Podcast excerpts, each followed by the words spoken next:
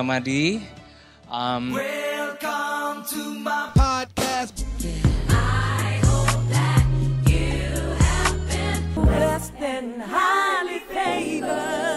Hello, welcome to podcast series So You Think You Can Preach bersama gue Deddy Gamadi dan hari ini ada seorang tamu yang spesial bersama-sama dengan kita. Beliau adalah lead pastor. Ini kalau gue kasih tau ciri-cirinya pasti teman-teman udah bisa tebak nih. Ya gue gua gua dari belakang deh. Suaranya udah kedengeran tuh.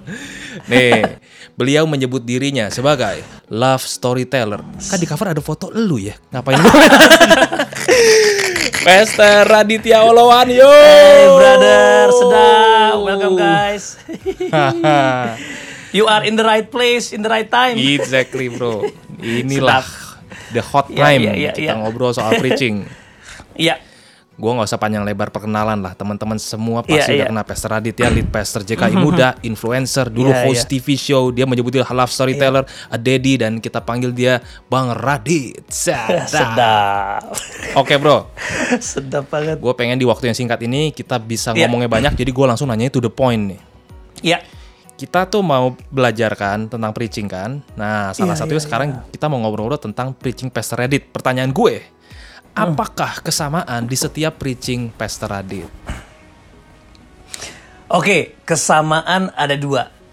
Yang pertama, eh gua nggak bisa khotbah selain eh Yesus sih. Maksudnya, gua kalau disuruh khotbah motivasi, gua agak stres kayak, aduh gimana ya, khotbah tentang eh, sesuatu yang yang apa ya, eh, practical. Jujur gua agak susah.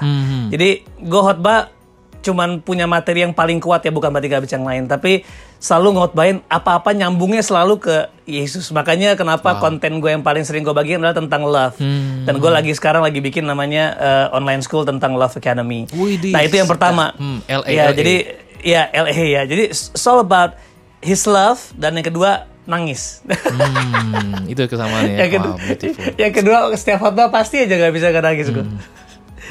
kira kira kira I see, I see. Oke. dua hal yang selalu ada Nah, kalau dari kesamaan-kesamaan ini ya, kalau Bang Radit Ya. meng- melihat diri sendiri, eh, apa sih yang jadi kekuatan khotbah lu? Oke, sebenarnya eh, kekuatannya itu eh gue tuh nggak tahu, tahu kenapa ya, tapi bukan nggak tahu kenapa. Ya, gue tau lah kenapa. Tapi hati untuk melihat orang-orang itu memang besar sih bro, karena gue memang lahir dari orang yang kenal Tuhan, hancur terus karena anugerahnya gue diselamatin. Jadi ketika gue preach, memang gue nggak, gue gue jujur eh, punya ekspektasi besar banget untuk untuk untuk eh, Tuhan tuh menjamah mereka sih. Kayak gue rindu banget mereka tuh mengenal cinta ini, ya sehingga gue kelihat orang-orang ini, gue gue merasa apa ya sependeritaan, sepenanggungan dan dan eh, pengen banget supaya message about Jesus ini tuh bisa di bisa dialami ya, bisa mereka tersentuh sama mereka punya hati gitu loh. Dan eh, khotbah yang otentik dan selalu gue khotbahin apa yang gue alami, yang gue hidupi. Maksudnya gue hidup itu eh, walaupun gue belum mengalaminya, tapi gue menghidupinya ngerti gak? Jadi misalnya kayak gue khotbah tentang Yesus itu kaya, makanya kita adalah orang-orang kaya, walaupun uangnya belum sampai ke ATM gue ngerti gak? Jadi sometimes kita nggak harus hidup. eh gue setuju apa yang lo khotbah sama sama Sharon Malewi. Kita bukannya khotbahin apa yang kita hidupi, artinya oh gue berhasil iman gue. Enggak, justru walaupun belum terjadi, tapi lo harus tetap khotbahin karena lo hidupi itu. Jadi jadi the, the, the faith that you live yang lu preach gitu loh. Tapi kalau kita nggak percaya, I don't think Nggak ada power we need dong to ya. Iya itu sih bro. Jadi bukan berarti pengalamannya harus berhasil dulu enggak, tapi justru ketika di dalam penderitaan itu lu harus share itu. Teman-teman gue belum ngalamin sih, tapi ini yang gue percaya. Walaupun sampai mati kita nggak mengalami, if if that's what you believe, just keep on preaching man. Hmm, bener bener. Gitu sih, gitu gitu sih bro. Nah, gue lihat, Jadi ya. lu duluan deh. Oke, jadi memang eh, tadi passion for souls ya, hati buat jiwa-jiwa, lalu otentik sama ya eh, kita hidupi, kita hidupi. I see. Gue lihat bro, salah satu kekuatan yang extraordinary dari preachingnya lu, salah satunya nih, sorry sebelum preaching adalah lu punya caption itu tuh selalu pecah banget gitu loh, dan cuma orang jenius yang bisa nulis seperti itu. Apakah lu membayar copywriter? Tapi bro, gue kalau di kalau di oh, sama penulis memang bahasa gue bukan bahasa penulis yang rapi. Jadi orang kalau baca mungkin bisa relate sama karena jujur bahasa gue banyak melanggar kayak titik komanya kebanyakan lah. terus komanya ada bahasa yang diulang-ulang. Cuman mungkin itu dari sisi otentik kali bro ya. Dan gue memang harus belajar sisi Joshua Iwan juga banyak tegur kayak Dit. Ini dari sisi bahasa penulisan sebenarnya banyak yang diulang-ulang, kurang ini. Tapi it's you Dit. Kalau memang you nyaman terusin. Nah itu yang gue dapet sih. Iya iya, karena lu kan preacher kan, jadi bahasa lu tulis bahasa verbal. Ah itu dia bro. Nah, cuman yang- bahasa verbal ya. Oke yang oke. gue oke. pengen korek adalah, yang pengen gue dapetin Iya. ilmu lu adalah, lu tuh selalu bikin punchy banget gitu loh. Jadi pas lu nulis itu Iya. nonjok, pas lu khotbah nonjok. Contohnya nih, gue pernah ngutip khotbah Iya, lu, iya. lu tuh ngomong gini, saudara, lu bisa ngelakuin kesalahan dalam hidup lu dan lu kehabisan semua duit lu. Lu bisa lakuin kesalahan dalam hidup lu dan lu kehilangan keluarga lu, lu kehilangan pasangan lu. Lu bisa lakuin kesalahan dalam hidup lu dan lu kehilangan perusahaan lu dan pekerjaan lu. Tapi lu nggak akan bisa kehilangan Tuhan. Kenapa? Oh. Karena bukan lu yang pegang Tuhan, tapi Tuhan yang pegang lu. Dah, gila merinding coy. Itu tuh gue inget tuh kata-kata lu. gue aja lupa itu kata-kata terakhir kata-kata terakhir gue inget tapi yang depan gue gak lupa Iya iya iya iya iya iya Itu kan punchy banget ya. Orang bisa pakai cara yang panjang lebar, bertele-tele, tapi lu tuh komblep begitu singkat dan itu bisa selalu nonjok. Nah, boleh nggak share nih? Kenapa lu bisa lakuin itu dan gimana? Oke, eh memang gue ketika yang pertama gimana ya? Mungkin secara praktikal gue sulit jelasinnya sih. Eh tapi gue kalau dalam nyusun khotbah itu memang gue bikin ada opening, isi dan closing. Nah, memang eh apa namanya eh, teknik bikin punchline itu juga gue share sama anak-anak sih kayak lu harus punya punchline atau statement yang lu percaya banget dan lu bisa kasih itu di beberapa ini khotbah lu. Nah makanya kalau kalau Bro Daniel lihat eh, di gereja kita di Muda selalu ketika gue bilang oke pemusik boleh naik ke atas. Nah itu yang direkam itu doang bro. Kurang ajar nggak anak-anak gue. Jadi khotbah gue dari awal sampai closing tuh nggak direkam sama dia. Ya walaupun sekarang mereka udah bertobat bilang ayo dong rekam dari awal dong. Karena sudah kebiasaan selalu di akhir itu kadang-kadang bisa eh ya bisa dibilang nambah top bukan ya bisa bilang nambah topik bisa jadi ngerangkum Heeh. tapi itu yang itu yang tiba-tiba tuh very personal itu sih Iya, iya, iya. jadi bener. jadi gue bisa nangis gue bisa kayak benar sekali lagi khotbah bro eh, kayak hilang gue nangis kayak anak kecil di depan kayak gitu. Jadi Iya. karena gue gua membuat khotbah khotbah yang gue lakukan tuh very personal. Walaupun bukan personal jokes ya. Dan gue gua menganggap itu gue jadikan khotbah terakhir gue jadi gue nggak mau nganggap itu tuh kayak sekedar khotbah ya. Gue pengen if this is will if this will be my last preaching I want to give all gitu. Dan memang gue nggak gue memang suka merangkai kata ya. Jadi itu di di materi list khotbah gue pun di terakhir itu pasti ada tapi most of the times juga itu keluar sendirinya sih waktu di waktu waktu lagi khotbah ya Oke. tapi pasti ada lainnya jadi bukan bukan spontan saja Uh-uh. tapi ada tatanan jadi di list khotbah gue tuh selalu ada closing ada opening Uh-uh. isi closing Uh-uh. lalu ada uh, uh, apa uh, uh, statement itu gue tulis statement lalu gue tulis ada penting Iya. gitu jadi di, di, di list khotbah pun juga gue persiapin sebenarnya Oke, jadi kalau kita ngenonton itu, wah gila, natural tuh selalu pecah. Ternyata Iya. di di Iya. baliknya itu ada power, ada statement, ada terus ada statement, penting, ada dikasih tanda ya. Ada penting, iya. Jadi memang tidak kata-katanya tidak ditulis lebar, tapi misalnya gini kayak tadi eh, punchline, dia bilang eh, punchline, terus gue tulis kayak eh, bukan kita yang pegang Tuhan, tapi Tuhan yang pegang kita. Nah itu itu pasti ada tuh, Hmm. itu ada. Tapi the way I deliver it bisa bisa beda, bisa berubah-berubah, bisa kata-katanya nyambung mana lah Iya. Oh, I see. gitu tapi tapi direncanakan gitu maksudnya direncanakan pokoknya ada ada frame nah itu dia ada frame sebenarnya Hmm, hmm. ada frame yang dibuat nanti izinkan Roh Kudus bekerja itu nanti belakangan lah tapi gua rasa kita harus well prepare sih ya Iya. Iya, iya, iya, iya, wow, oke. Jadi semua ini ditulis dulu ya dan dirangkai Iya. kata-katanya ya. Nah, Iya. jadi kalau teman-teman kak, waduh, gue kagak bisa ngomong indah. Ya namanya mah ditulis dulu, semua orang bisa dong. Persiapan Iya, dulu, iya. pas sudah keluar lu Yes. tinggal apalin yang pendek gitu kan ya. Lu Yes. khotbah pakai naskah nggak bro? Pas di depan itu lu bawa Eh, kertas, iPad. pak bawa sih bawa eh, biasanya kalau gue pun ada PowerPoint pasti PowerPoint itu punya punya skrip Hmm. Jadi skrip itu yang biasanya notes notes tambahan terus misalnya jokes aja gue tulis bro gue kan bukan orang yang bisa bisa smart jokes ya gue kan jokes kasar ya jokes gue Jokes tuh jorok kasar ya? bro Iya jokes jorok, aduh itu mah masih spontan ya. Kayaknya waktu dibaptis mulut gue belum masuk air bro. Monyong ke atas. Jadi eh itu gue persiapkan sih. Dan memang ada beberapa eh, apa ya konten ya, ada beberapa konten yang gue masuk. Misalnya gini, gue ada stories. Gue kalau lihat Yesus ya, Yesus tuh punya stories, punya shocking statements kayak makanlah tubuhku. Itu kan shocking statements. Lalu ini namanya crafted memorable sayings. Ntar gue Nah, catat shocking statement. Lalu stories, lalu ada yang namanya crafted memorable sayings. Nah, crafted memorable sayings itu kayak eh, apa? eh, bukan gini, lebih baik memberi daripada menerima. Men itu kan itu pecah banget. Nancep selalu iya. Eh, itu itu itu nancep gitu loh. Terus eh, ya itu namanya crafted memorable sayings. Jadi ini yang bilang quotes sih. Quotes yang dirangkai eh, dengan kejujuran hati kita, tetapi hidup kita kalau dikumpulin itu ditampung dari quotes itu. Kayak kayak ya itu tadi bilang bukan kita yang pegang Tuhan. Kan sebenarnya eh, secara ayat kan memang eh, mungkin nggak terlalu clear. Memang Alkitab nggak pernah bilang kita suruh pegang Tuhan sih kayak, tapi Tuhan yang memegang tangan kita kan.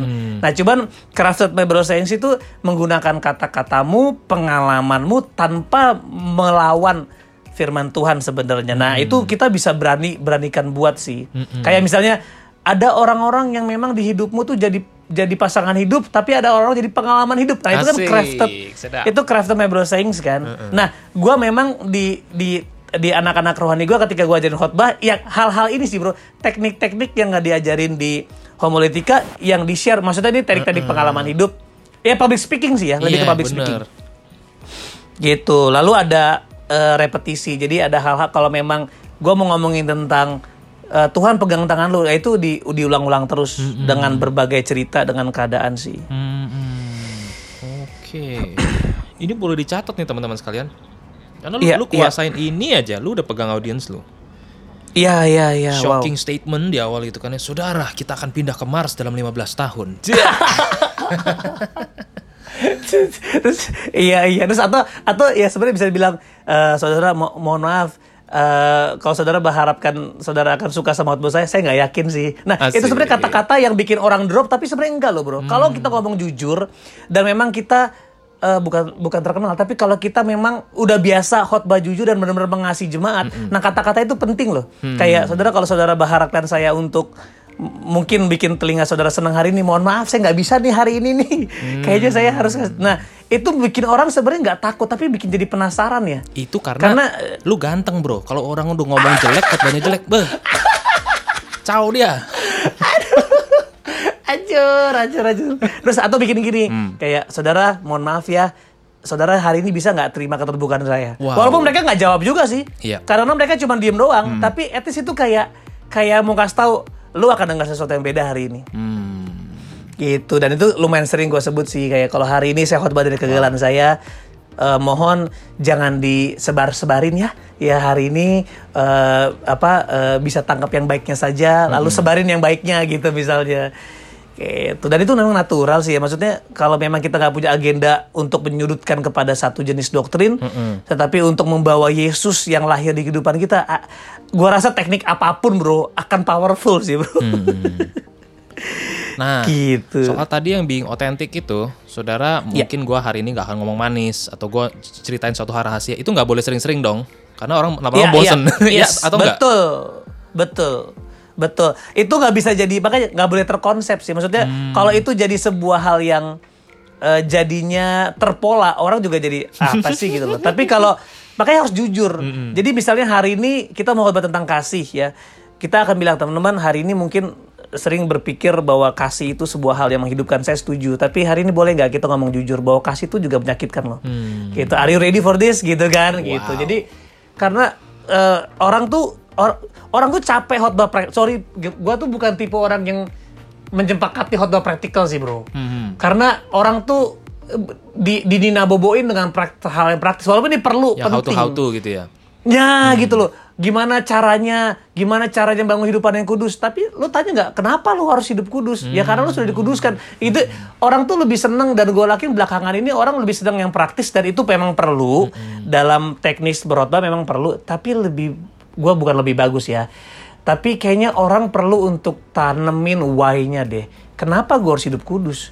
Kenapa gue harus nyembah Yesus? Apa harus? Nah gitu loh. Jadi eh, bikin mereka tuh memiliki alasan untuk membangun kehidupan dalam Tuhan bukan sekedar oh gini loh kalau gue begini gue diberkati kalau gue begini ya jadinya kan orang tuh sekedar mau tahu how-nya ini kan anak kecil bro ya pak gimana sih supaya sukses pak gimana sih how tuh perlu perlu diajarin ini bukan berarti nggak perlu tetapi yang esensi adalah why Iya. gitu karena gue pernah dengar ada si saya par- pastor salah satu gue suka tuh Aris Zulkarnain ya dia bilang people who know the why will surpass people who know the wha- the how Hmm. jadi orang yang mengerti why-nya akan selalu mengalahkan orang yang mengerti how. Kayak kalau lu ngerti kenapa lu bangun bisnis ini, akan selalu mengalahkan orang yang sekedar ngerti cara membangun startup misalnya, gitu.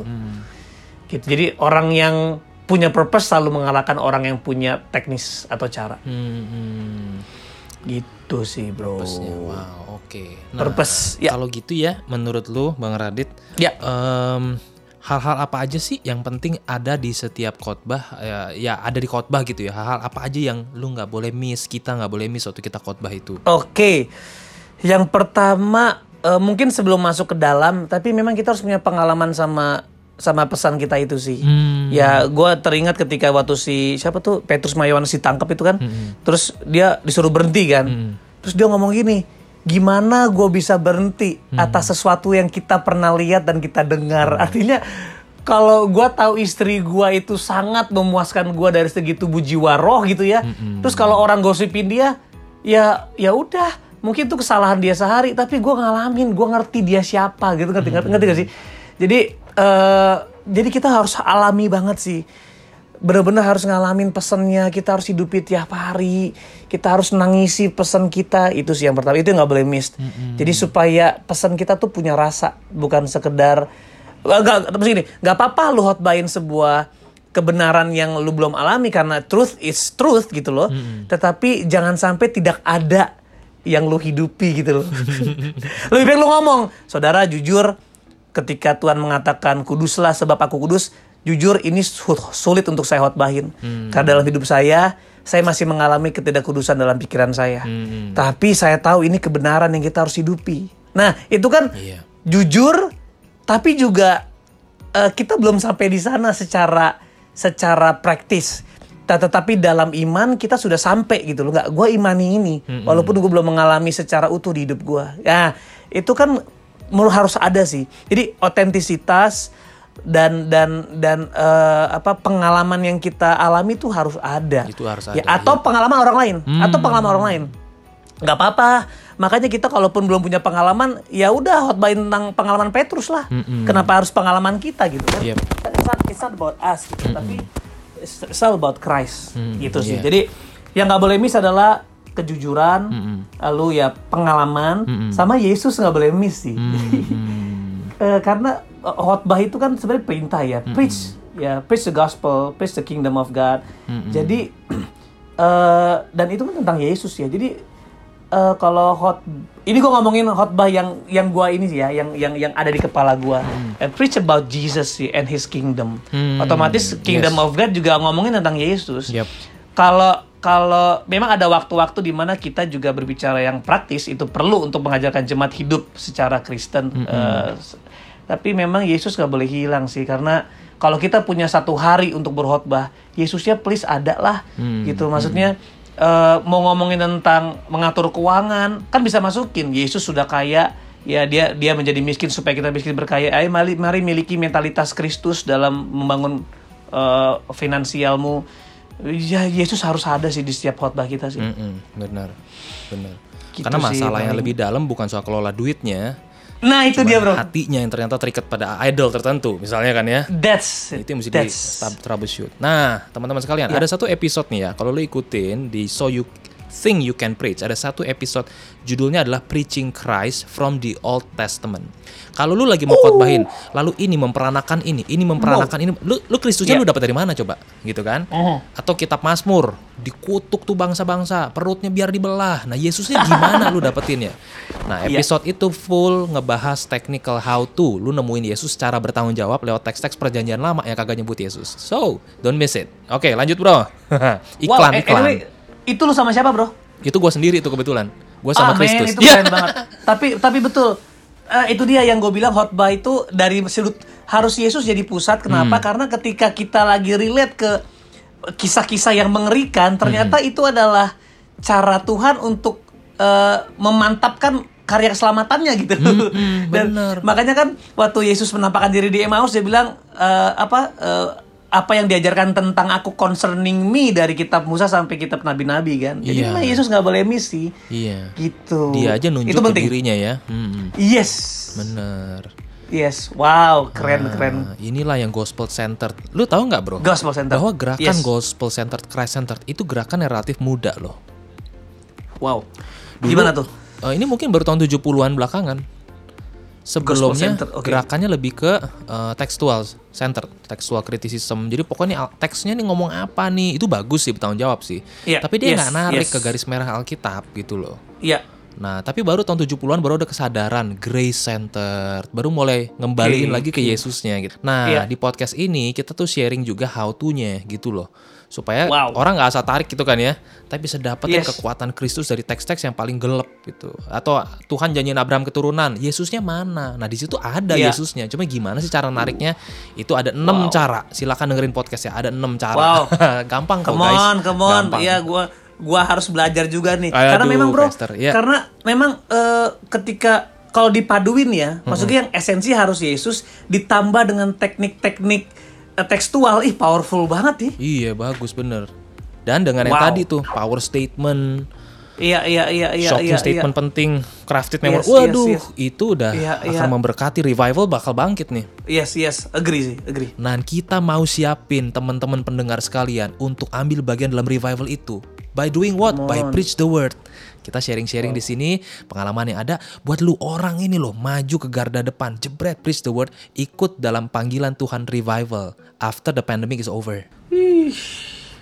Itu bro. Nah, Ngeri. jadi bro silakan mau ngobrol, ceritain, bagi tips, kasih dorongan supaya kita nyiapin diri kita dan teman-teman pendengar juga. Ayo ikut sama-sama yuk kita sebarin firman yang penuh kuasa itu.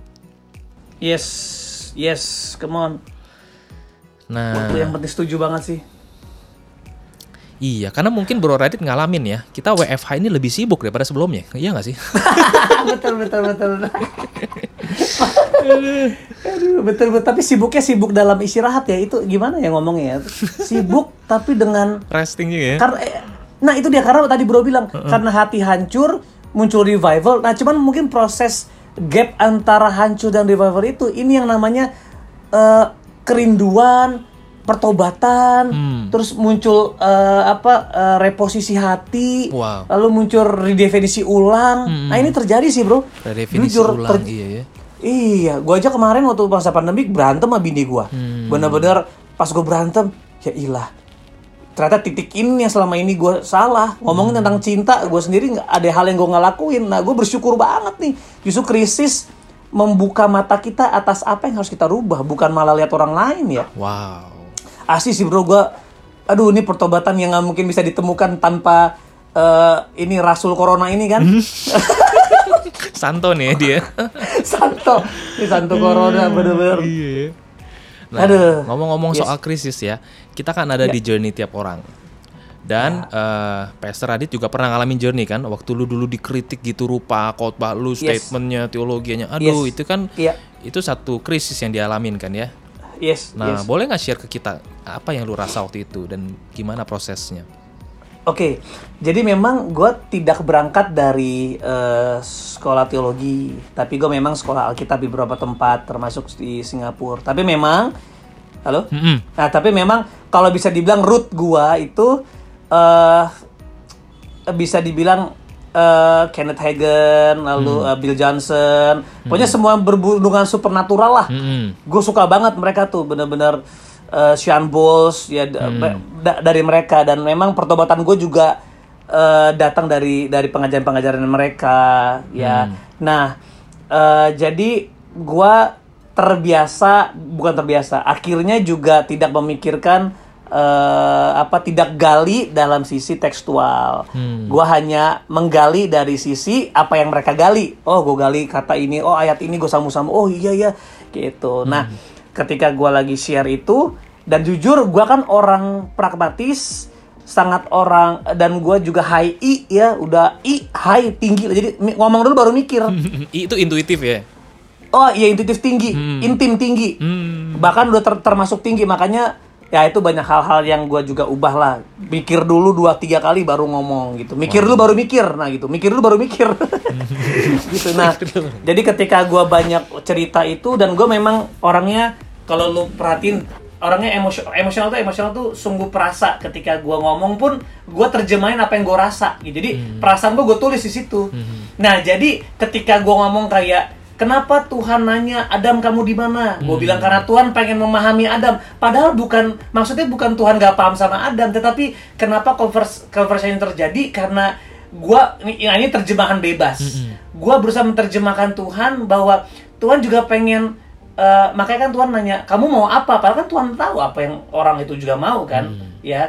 Eh, Tuhan juga dibilang eh, and God reasoning di Yesaya. Artinya memang Tuhan itu udah tahu, tapi dia pengen terjadi komunikasi. Nah, memang secara tekstual tidak begitu, ya. Secara penafsiran tidak begitu, tapi ya itu gue tulis lah sampai akhirnya dibantai lah gue. Cuman sebenarnya gue punya juga beberapa eh, mentor lah kayak misalnya beberapa gue tanya Pak Yakub, beberapa gue juga tanya eh, Pastor Johan dari Pa- Pastor Johan itu dia lulusan Reform SCTI sekarang dosen filsafat.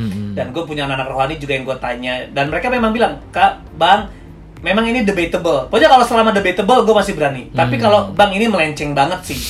Terus dia dia dia dia kasih terus gue lihat oke tapi melenceng melawan esensi nggak? Nggak sih bang. Ya udah gue masih sikat. Tapi kalau dia sudah melawan esensi gue akan hapus. Sama ada satu juga gue bikin eh, ini tentang konseling nah gue kan juga ada di lapangan bro ya. Nah, jadi memang penginjilan jalanan itu juga gua alami. Nah, itu. Misalnya kayak, Bang, gua mau bunuh diri. Hmm. Terus gua jawab, kenapa nggak dari dulu? Hmm. Bahasa pasar itu kan. Iya, loh kenapa bang? Loh memang Alkitab mengatakan kita harus mati supaya Yesus hidup. Mm-mm. Nah itu gue posting bro. Iya. Tapi akhirnya gue take down karena yang banyak ngomong adalah ahli-ahli psikologi. Hmm. Dia bilang ini Bukan oke, ahli-ahli Taurat ngerti." Iya, ya, bukan bukan. Banyak. Nah kalau ahli Taurat ya gue karena gue kan ngalami. Nah tapi kan ahli-ahli psikologi kan mereka praktis. Hmm, Dan hmm, mereka hmm. bilang ini nggak baik. Iya. Ini sebenarnya kalau orang baca, oh ya udah gue hormati akhirnya gue take down. Walaupun banyak orang, men ini secara praktis di lapangan betul banget justru orang yang bunuh diri adalah orang yang selfish, self-centered. Mm-mm. Betul juga sih, tapi kan nanti kalau orang baca ya ya akhirnya gue buat pertimbangan gue take down. Nah jujur bro, masa-masa itu pun gue down. Hmm. Gue stres eh, karena stresnya nggak sadar. Gue merasa gue kuat. Oh Christ in me. Ya I can do all things through Christ. Aku tidak hidup dengan eh, ini manusia. Tapi ternyata gue mental breakdown. Hmm, sampai gitu. Sampai ya. satu waktu, ya benar-benar sampai gue akhirnya lagi mau ngajar. Mm-mm. Eh, gue nggak berani ngajar bro. Hmm. Pagi-pagi gue telepon Kristo sama Pastor Ferry. Hmm. Men, boleh nggak malam gantiin gue? Akhirnya ya gue ditegur sama Kristo dia bilang, Dit, sorry, gue bukan mau muji, tapi men, memang banyak khotbah lu yang debatable, Hmm. tapi gue diberkati, Dit. Gue banyak menemukan Kristus di tengah-tengah situ, jadi please don't stop. Hmm. Kalau memang kalau memang lu harus belajar kembali, yuk mari belajar bareng. Gue juga sadar gue banyak hal yang gue juga sebenarnya bisa didebatkan, banyak hal yang kurang tepat ya kita tinggal berubah, tapi jangan sampai lu stop khotbah. Itu Kristo tuh. Iya. Gue didoain, terus yang kedua Ferry, Hmm. Fer, ya tadi gue udah minta doain sama Kristo, gue dikuatin. Mm-mm. Tapi boleh nggak lu ntar malam ngajar? Tuh, Pastor Ferry ngomong gini, enggak, gue pengen lu yang ngajar dan gue datang nanti. oh dia datang bilang ya. gitu. Wow, dia datang bro support gua. Gila. Dan benar-benar gue diberkati banget. Padahal Pastor Ferry kan pengajar yang dahsyat banget. Yep. Secara teologis dia bisa dipertanggungjawabkan. Dia nggak pernah sembarangan berkhotbah. Hmm. Tapi cara dia ngajar itu gue suka karena penuh dengan lagu-lagu Hmm. hits-hits dabang ini, penuh dengan lagu-lagu nostalgia, penuh dengan bahasa yang sangat relevan, Hmm. tapi berdasar kepada teknik-teknik penafsiran juga. Bayangin bro, waktu gue lagi ngajar dia datang loh. Wuh, Wow, wow. gue dikuatkan. Nah sejak saat itu bro, cuman dalam waktu sehari gue dikuatkan dan semakin berani berkhotbah. Bahkan eh, yang tadinya gue sempat berhenti posting, malah sehari posting 2-3 kali. Wow. Memang itu ada efek ngelawan. Ya memang ada mungkin se- sedikit, sedikit tidak dewasa, tapi gue melawan gue punya ketakutan gue. Gue bilang enggak, karena gue takut dikritis, malah gue malah gue posting itu ada 2-3 kali. Iya, iya. Entah itu video atau itu eh, eh, postingan Mm-mm. foto gitu jadi memang masa-masa itu teman-teman kalau memang kita mengalami eh, kritisi kembali kita punya pesan Mm-mm. dan memang kita bersyukur sih dengan orang-orang yang kritik gua gue yakin mereka juga rindu mereka punya kerinduan yang tidak sama sama gua Mm-mm. tapi tujuannya pasti satu supaya orang tuh tidak ya menurut dia supaya orang tuh benar-benar sampai kepada Kristus sampai kepada kebenaran. Dan mungkin kerinduannya jenisnya beda ya. Mungkin mereka dengan mengkritisi. Tapi mungkin panggilannya mereka adalah apologet mungkin. Hmm. atau panggilan mereka adalah khotbah yang bertanggung jawab. Tapi kan kita punya tujuan satu ya. Yang penting orang tuh benar-benar bisa mengalami Tuhan. Nah akhirnya gue udah berdamai dan puji Tuhan walaupun sekarang udah hampir nggak pernah lagi sih. Mm-mm. tapi mereka jujur mereka berkat tersendiri sih buat gua karena gue mengalami depre eh, tangisan. Gue sempet lagi khotbah bro. Nendang kursi depan bini gua. Hmm. karena tiba-tiba gue ngerasa takut. Gue kayak nggak percaya sama pesan gua. Mm-mm. gitu gue stres. Ya akhirnya bini gue cuma bilang diet just be you. Gitu. Hmm, Waduh, adem. Ini ini ada satu hal yang gue pengen nanya. Hmm. Em, waktu kita udah ngelewatin banyak hal berat dalam hidup, banyak hal yang ngancurin kita bolak-balik ya dari masa kecil, masa muda sampai sekarang. Ada kala di satu titik kita bilang it is enough. Gua nggak mau lagi broken di hadapan orang. Gua nggak mau lagi dianggap salah, gua bakal jadi kuat dan tidak ada satu orang pun yang bisa merendahkan gua lagi karena gua udah muak hidup dalam brokenness gua, gitu kan? iya Itu terjadi. Misalnya gua juga gitu loh. Ketika udah banyak banget dihantam, Yes. gua bilang, oh no no no no, gua mesti jadi orang yang gak, gak bisa diinjek lagi. Gua udah enak banget. Jadi ketika Iya. orang datang, gua nggak peduli dia bener dia salah, gua pasti bantai karena Yes. eh, lelah psikis dan lain-lain lah ya. Nah, pertanyaan gua, iya lu juga udah ngalamin banyak hal dalam hidup kan, yang yes yang di atas, yang di bawah, yang dipuji, tapi juga yang dicela orang gitu kan. Dan hari Iya. ini itu terjadi lagi gitu loh. Lu bukan anak ABG lagi misalnya, tapi lu ngalamin lagi kan di di Yes. di disudutin misalnya ya sampai aduh gitu hancur lagi. Tapi kok bisa buahnya itu lembut gitu loh. iya iya Padahal lu Ya. bisa punya pilihan untuk berespon lain gitu kan ya.